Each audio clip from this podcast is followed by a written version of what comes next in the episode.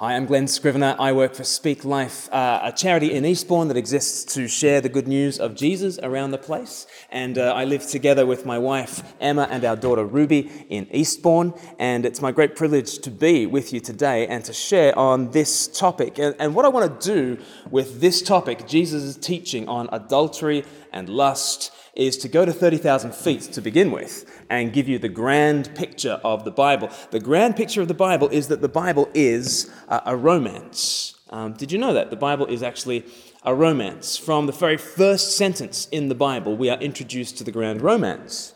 Genesis chapter 1, verse 1 In the beginning, God created the heavens and the earth. Now, heavens in Hebrew is masculine, and earth is feminine. And uh, that works in all the Romance languages, by the way. Whatever Romance language you can think of, whatever language that actually has uh, genders for the nouns, think of the word for heaven, it will be masculine. Think of the word for earth, uh, not for world, but the word for earth is almost always, and if you can contradict me, I'd love to hear it, but I, I think in all my experience of the Romance languages, it's always feminine. So heaven, masculine, earth, feminine. And you're meant to look at heaven and earth and think to yourself, those two should get together. There should be some kind of coming together, some grand union, some consummation. And lo and behold, by the end of the first page of the Bible, you have Adam and Eve, these icons of heaven and earth, who are told to come together and to be fruitful and to multiply.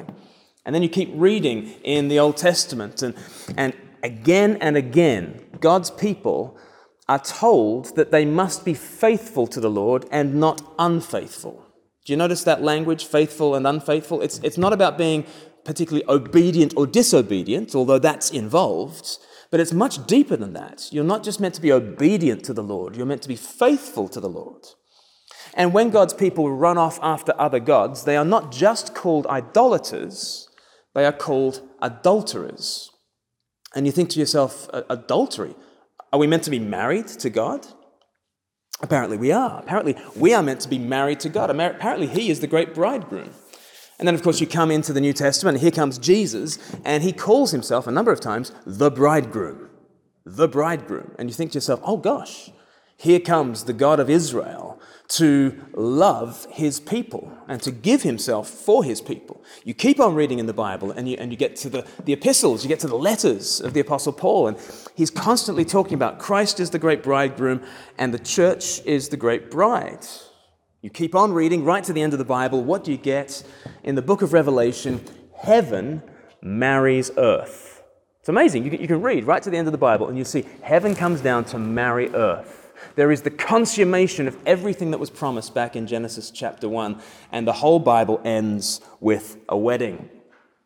Which is great. It means that the Bible is a romance. It also means that the Bible is a comedy, by the way. Uh, you might know that uh, comedies traditionally speaking, finish with weddings. That's how you know that a Shakespeare comedy is actually a comedy. It's not because you've been laughing so hard throughout the play. You haven't, have you? Be honest. Uh, or certainly, I, I don't laugh very much at a Shakespearean comedy. In fact, I, I'm not quite aware that the play has been a comedy until I get to the ending. And in the ending, you always know what kind of play it is. If there's a funeral at the end, it's a tragedy. If there's a wedding at the end, it's a comedy. In all 14 of Shakespeare's comedies, there are weddings, perhaps one or two or even four weddings. It's the classical happily ever after when the guy and the girl finally get together. And in the Bible, the guy and the girl is God and humanity, heaven and earth. It's a cosmic vision of a grand romance. That is the great grand narrative, the cosmic romance of the Bible, which means there is a connection between God and sex. In fact, there is a profound connection between God and sex. Sex in the Bible is not a small, tawdry thing that we need to keep a lid on. I know that's how the church has been characterized in its teaching about sex, that the church thinks of sex as a small, tawdry thing that is best kept behind locked doors and not really spoken of. But actually, the Bible is unabashed about sex. The Bible puts God and sex together. The Bible says that there is a grand romance into which we are invited. And the Bible's vision for sex is a vision that is connected to the stars. That's quite grand, don't you think? Quite often people think that the, the Christian view of sex is basically the, the sort of Fiat Panda view of sex. Uh, I'm here to tell you that the Christian view of sex is the Bugatti Veyron view of sex. Do you know the, the Bugatti Veyron? Uh, it is, at, at, last I looked, it was uh, the world's most expensive street legal car. I'm going to get emails from people afterwards who are going to tell me, oh, no, actually, there's a, there's a new supercar that's uh, even more expensive than the Bugatti Veyron. You're going, to give me those emails, that's fine. But uh, as far as I'm concerned, the last time I looked uh, online, the, the most expensive street legal car was the Bugatti Veyron, $3.4 million. Uh, and, and here's the kind of car that can do 0 to 60 in 2.9 seconds. Okay, this, this is a supercharged car, right? This is, this is a grand thing. This is an immense thing. This is a thing of weight a thing of deep value. And therefore, if I owned a Bugatti Veyron, you could not drive my car unless your name was Scrivener. And even then, I would have deep concern, right? I'm not going to share that car with you. Not because it's such a cheap, tawdry thing, but because it is so vital, it is so grand, it is so expensive. And, and Christians have the Bugatti Veyron view of sex. Whereas the car that I actually drive, um, Every car I have ever owned, I have either been the fourth, fifth, sixth, or seventh owner of that car, uh, but I have always been the final owner of that car. Um, I've always driven it into, into some kind of grave. It is my job to kind of travel around and, and shoot my mouth off about Jesus. And, and so uh, I, I, clock up a, a, lot of miles, and uh, the car doesn't fare too well. Therefore, if you ask me whether you can borrow my car, fine, I'll give you the keys. If you write it off, that's fine. You're probably doing me a favor at that stage. Um, but the Bible's view of sex is not like uh, a cheap, beat up, second-hand, seventh hand car vision of sex. Okay? The world's vision of sex is that. The world's vision of sex is as long as it's consensual, then fine, you can hop in, you can enjoy the car for a little bit. But the Christian vision of sex is the Bugatti Veyron vision of sex, the $3.4 million supercar vision of sex. We need to put those two things together that God and sex actually belong together, and that the Bible does not have a small view of sex, but a very grand one. Uh, there's a quote by G.K. Chesterton, or rather, it's been attributed to G.K. Chesterton. We're not quite sure uh, who originally said it, but the quote goes like this Every man who's ever knocked on the door of a brothel is looking for God. It's quite a striking thing to say, isn't it? Every man who has ever knocked on the door of a brothel is looking for God. What's this quote saying? It's, it's saying that the desires you're tapping into, even when you seek sex illegitimately, those desires find their truest expression and fulfillment in God. That even those who are trying to fulfill their sexual desires illegitimately, even that desire is linked to the hunger of the human heart, the kind of hunger that is only satisfied with God Himself. Sex and God are linked. And when we turn from God, you know, the next most transcendent experience that people can have after an experience of God is an experience of somebody else sexually.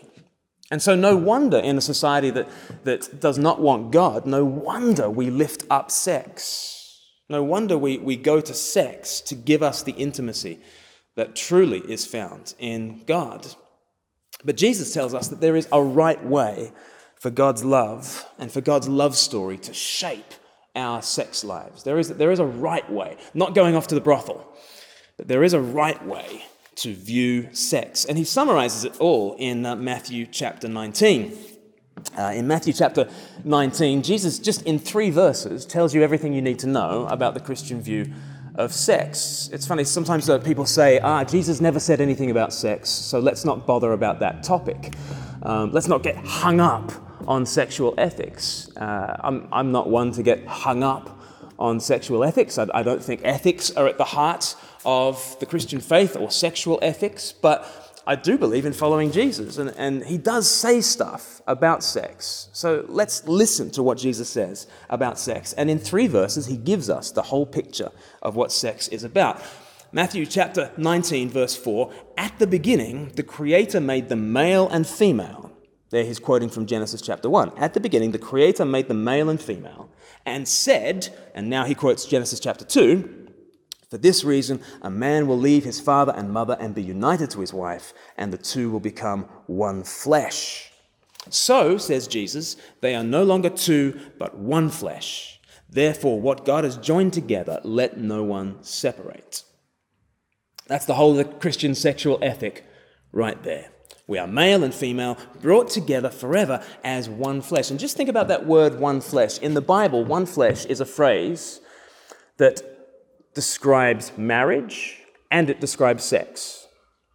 And really, those two things belong together in the closest intimacy. The one flesh experience of sex is to be enjoyed only in the one flesh union of marriage.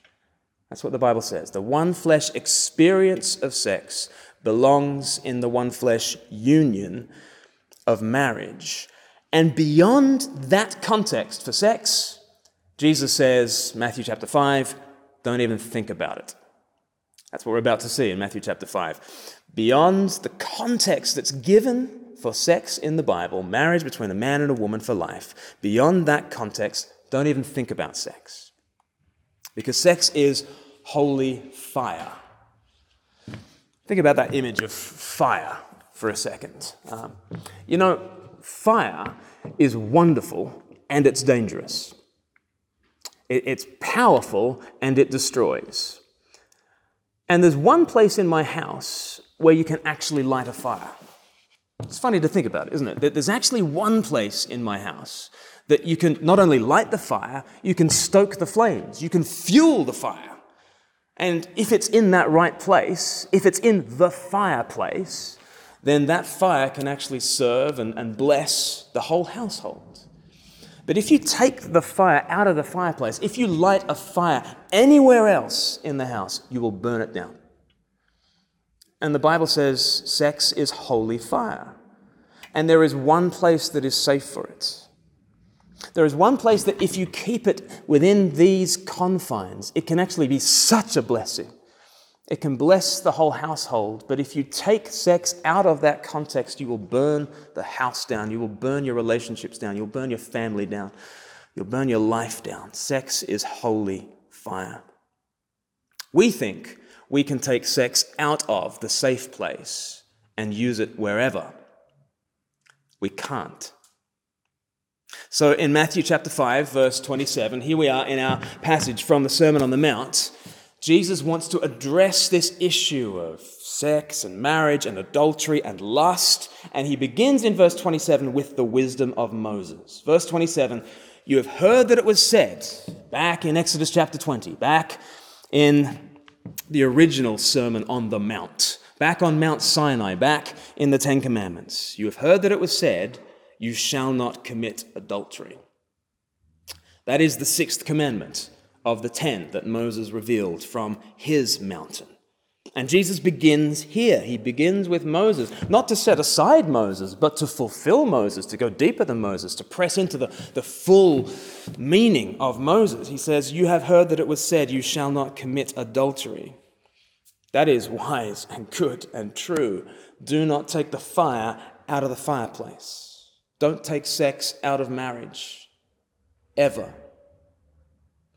Sex is taking the fire out of the fireplace, and you will burn down the house. In Proverbs chapter 6, verse 27, Solomon asks Can a man scoop fire into his lap without his clothes being burned?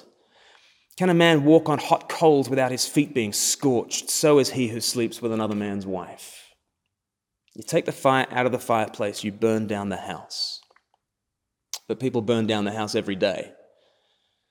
They do it out there in Brighton, and they do it here in church too. Let me give you some uh, adultery stats. Adultery statistics are, are very difficult because uh, um, if you're going to lie to your spouse, you're probably going to lie to the survey as well. But here's what happens with uh, uh adultery stats 40% uh, of married people will admit to physical or emotional adultery. 40% of married people will admit to physical or emotional adultery at some point in their married life. Most of the people who use Match.com, uh, online relationship sort of finder website, most people who use Match.com are already married or in long term relationships. They're using the site to cheat. But searching specifically for an affair is not the most common way that adultery happens. Uh, among the most common ways for adultery to happen is old flames getting in touch, that message out of the blue from an old girlfriend, an old boyfriend on Facebook that makes your heart pound and you don't, you don't tell your spouse about it. That's a very common way for adultery to happen. But 60% of affairs begin at work. I use the term affair. I shouldn't use the word affair, really. Uh, affair is such a euphemism. Uh, it's a catastrophic, home wrecking, family destroying adultery. But 60% of adultery begins in the workplace. Here's another stat 35% of business travelers admit to committing adultery at some point. A third. A third of business travelers who spend long times on the road, they admit to committing adultery at some point. Here's one that blew me away this week as I was looking at it. Uh, 68% of women and, 70, uh, and 74% of men say that they would commit adultery if they knew for sure that their partner would not find out. About 70% of all people, whether male or female, 68% of women, 74% of men say they would commit adultery if they knew for sure their partner would never find out. There are some huge danger points here.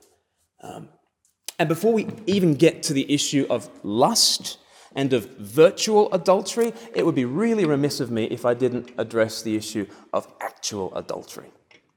Actual adultery that might be happening right now, or you might be on the slippery slope towards it right now. Are you on Match.com type websites? Or Tinder? Just to see what all the fuss is about, right? Get off. Get off right now. Right now. Delete. Are you getting in touch with your old flame, or has your old flame, your old boyfriend or girlfriend, gotten in touch with you? And when they message you, your heart beats fast and you don't tell anyone else about it. Unfriend immediately. Detach. End it. Are you a business traveler and you've never really addressed the dangers that you're putting yourself in front of? As you go on the road? Have you ever talked to other Christians who go on the road a lot and had a, had a discussion about what you can do to be wise and not to put yourself in harm's way? You know, on, on any one day, I am never more than 20 minutes away from totally wrecking my life. Are, are we reckoning on that? that? On any one day, we're only about 20 minutes away from totally ruining our family, ruining our life. We really are. Can we get real about that? You have heard that it was said, You shall not commit adultery. You can't do it. You mustn't do it. Don't take the fire out of the fireplace. But notice the last stat that I mentioned about 70% of people would have an affair if they knew that they'd get away with it. Think about that. There's something going on in the imagination of people, there's, there's the fantasy that we all buy into that someone out there would complete me, that someone out there could give me a spiritual connection that maybe I'm not getting at home. And so the fantasy exists that if I get out there, then I will find the connection. And that's where, that's where cheating begins. It begins with my desires, it begins with my fantasy, it begins with my imagination. And maybe you think what I'm about to say is stick a lid on the fantasy, stick a lid on the desires, cram it down, never go in there, suppress your desire. Is, is, that, is that what you think I'm saying? When I tell you not to hook up with your old flame, when I tell you not to do that, do you think Glen's just being a killjoy? Do you think I just want people to suppress their desires? Suppress their true selves and just keep a lid on things. Uh, no. I want you to, the Bible wants you to, Jesus wants you to pursue true joy and express real and life giving passion in a genuine, authentic, and safe place. Jesus wants you to have the fires burning bright within the fireplace. Because the idea that that co worker or that old flame or that mysterious stranger, the idea that these people that, that we might meet or they're from our former lives, the, the idea that these people will thrill our hearts and give us a sense of connection, that's a lie. They will give you 20 minutes of endorphin rush, and meanwhile, you have set fire to your house. You have heard that it was said, You shall not commit adultery.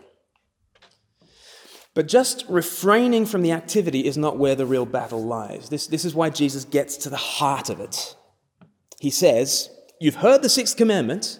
Let me give you the inner meaning of it. Verse 28 But I tell you that anyone who looks at a woman lustfully has already committed adultery with her in his heart. See, adultery begins with a look. It begins with lust. It begins in the heart. And if you have lost the battle there, you have lost the war. When there's adultery, it is never an accident. People never just fall into bed with each other. It began with looking, it began with lusting, it began with fantasizing, imagining it with the eyes of the heart. It began with Facebook stalking. It began with just visiting that site, just to see what all, all the fuss is about. It began with nurturing your thought life. It began with fantasizing about that person when you are with your spouse. It began with flirting. It began with a lustful look. No one just falls into bed with someone else. It begins in the heart, it begins with the eyes. And Jesus in verse 28, he's not just saying that lust is the road to adultery, although it is. Lust is the road to physical adultery, but Jesus is saying something much more profound. He's saying that lust is adultery. When you're lusting, you're not in danger of crossing the line, you're already over it. You can burn down your house, you can ruin your life and your marriage without ever physically cheating. How is that possible? Just look around at a pornified world that seems to be fueled by lust. Where one in three men and one in, one in six women say that they not only use porn, they say it's out of control. One in three men, one in six women say they they use porn and it's out of control. Here's some more porn stats for you. A third of all internet traffic is pornography. A third. There is a lot of internet traffic. The top porn site gets 33.5 billion visits a year. That is more than Netflix, Amazon, and Twitter combined. On this top porn site, 1 million hours of videos are uploaded every year. Interesting fact the most popular day of the week for watching porn is Sunday. That's because it's also the loneliest day. If only there was something else that people could do on a Sunday, something where people could find true connection and an answer to their loneliness. If, if only something on Sunday could answer the desire for sex. You know, everyone knocking on the door of a brothel is looking for God. Here's another st- statistic. For the past six years, the number one category of porn searched for on this number one site, the number one category of porn searched for is teen. Teen. I find that so shocking and depressing. We all agree that paedophilia is wrong. It's, it's, like, it's like the one taboo that everyone can agree on. Paedophilia is wrong, and everyone is searching for teenage pornography on the legal sites, and then the, the Ill- illegal sites where you, you go under 18 years old. Such hypocrisy. The whole world says pedophilia is the worst thing in the world. The whole world is searching for teen porn. But here's what Jesus' teaching does it, it, it unmasks hypocrisy, it gets to the heart. Speaking of children and porn, here's another statistic. The average age of exposure to porn is 11. Average age is 11. 88% of top rated porn scenes contain physical aggression. 94% of aggressive acts were committed against women. You know, porn and violence just go together. Just and bringing things closer to home, in, in the UK, Premier Christian Radio did a, a survey of Christians. 75% of Christian men admit to viewing pornography on a monthly or less regular basis. 42% of Christian men say they have a porn addiction. It's actually higher than the one in three who admitted a problem with porn in the general population. 42% of Christian men say they have a porn addiction. 30, 30% of church leaders access pornography more than once a month. And Jesus says, verse 28, I tell you that anyone who looks at a woman lustfully has already committed adultery with her in his heart. You are already setting fire to your house, even if you're not physically jumping into bed with somebody. But porn is anti sex, actually. It's anti sex. I mean, think of it. Think of it. A, a, man is meant to go out from himself and to win a bride, and he's meant to proactively serve an actual flesh and blood woman with real and costly service. He and he alone is to uncover her nakedness. That's a phrase that means sex in the Old Testament. Look in uh, Leviticus 18, for instance. He and he alone is meant to uncover her nakedness and enter into a deep oneness, not only of flesh, but of soul and spirit also. And the woman is meant to be discerning to give herself only to the one man who lays down his life for her. She is to warmly receive him and him alone with single hearted faithfulness. But what happens with porn? The man who clicks on pornography does not go out from himself, he turns in on himself. He pursues nothing but his own desires. He woos no one but himself. He is not the active servant, he is the passive recipient. He doesn't uncover her nakedness, she indiscriminately uncovers herself. He doesn't engage her mind or heart, but merely consumes her flesh. This image calls forth nothing from the man except his own credit card details. And the habituation of this selfishness will only shut him down further. It turns men into children. There is nothing adult about adult entertainment, it is infantilizing. You know, porn is not virtual sex, it's anti sex. It's anti sex, it's anti God, it's anti life. Lust is anti life. So Jesus gets serious. Verse 29 If your right eye causes you to stumble, gouge it out and throw it away. It is better for you to lose one part of your body than for your whole body to be thrown into hell.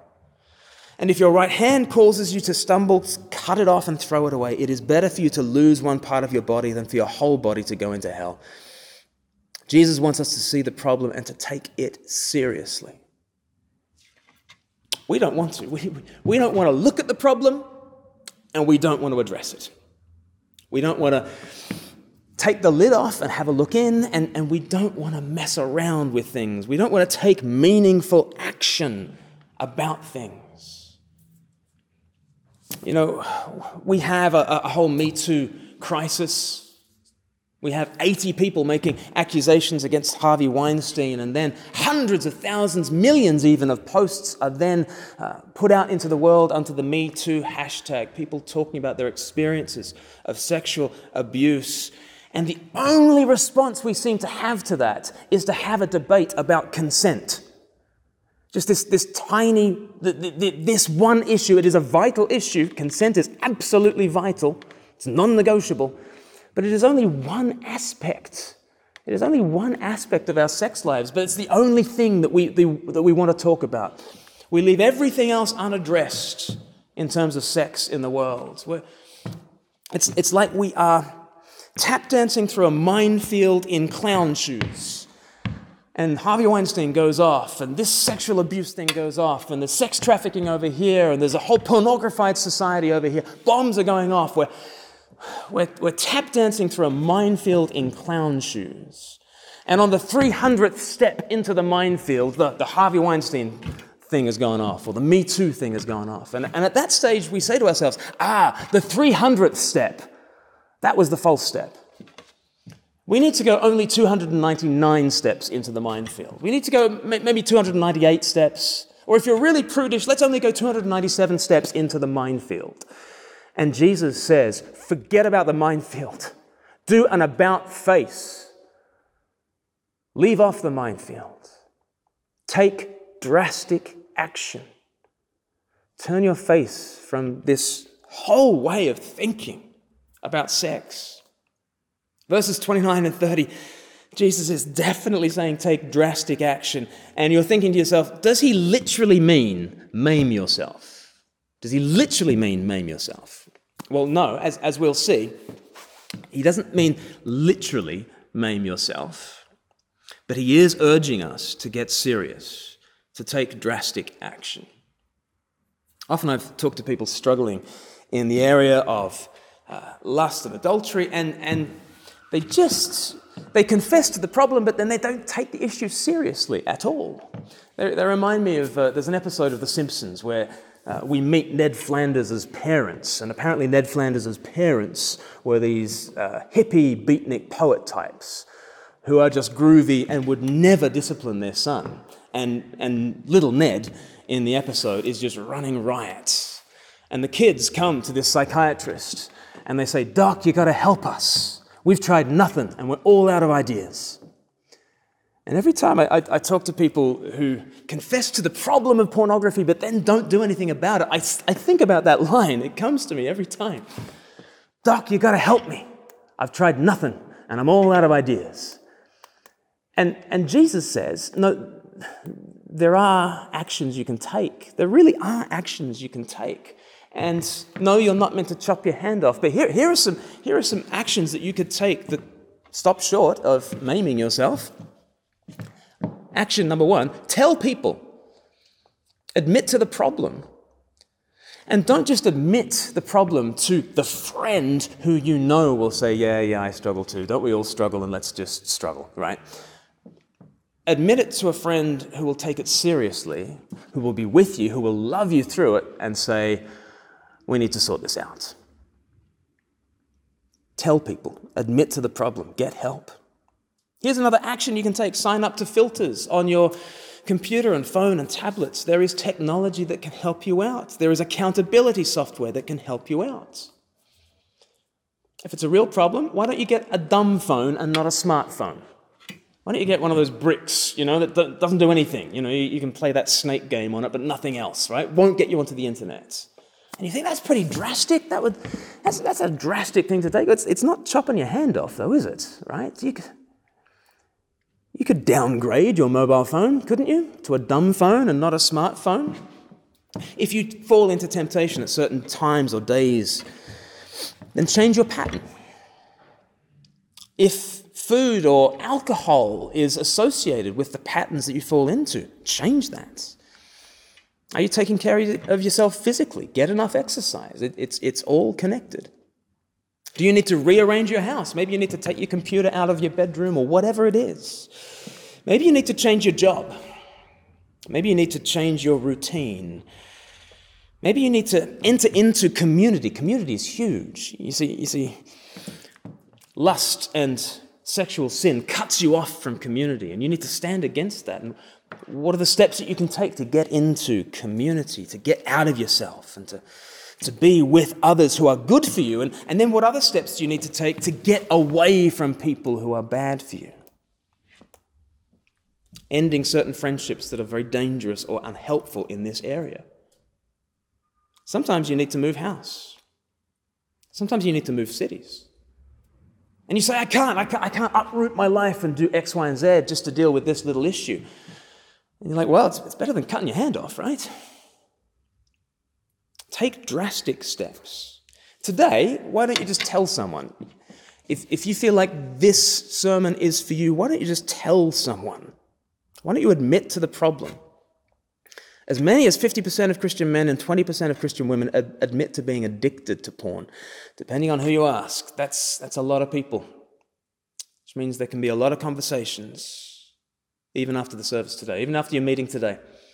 There, there, could be a lot of conversations going on as, as we face up to the problem. But then, let me just finish with this. What will actually solve the problem? You know, is the problem my right hand or my right eye? No, because Jesus has told us where the problem lies. Verse 27 it's the desires of the heart. And you can't cut out your own heart, right? You can't just keep a lid on your desires either. It doesn't work. So, so what do you do with them? Well, you admit to them. You let the law go to work on you, exposing you and showing you your needs.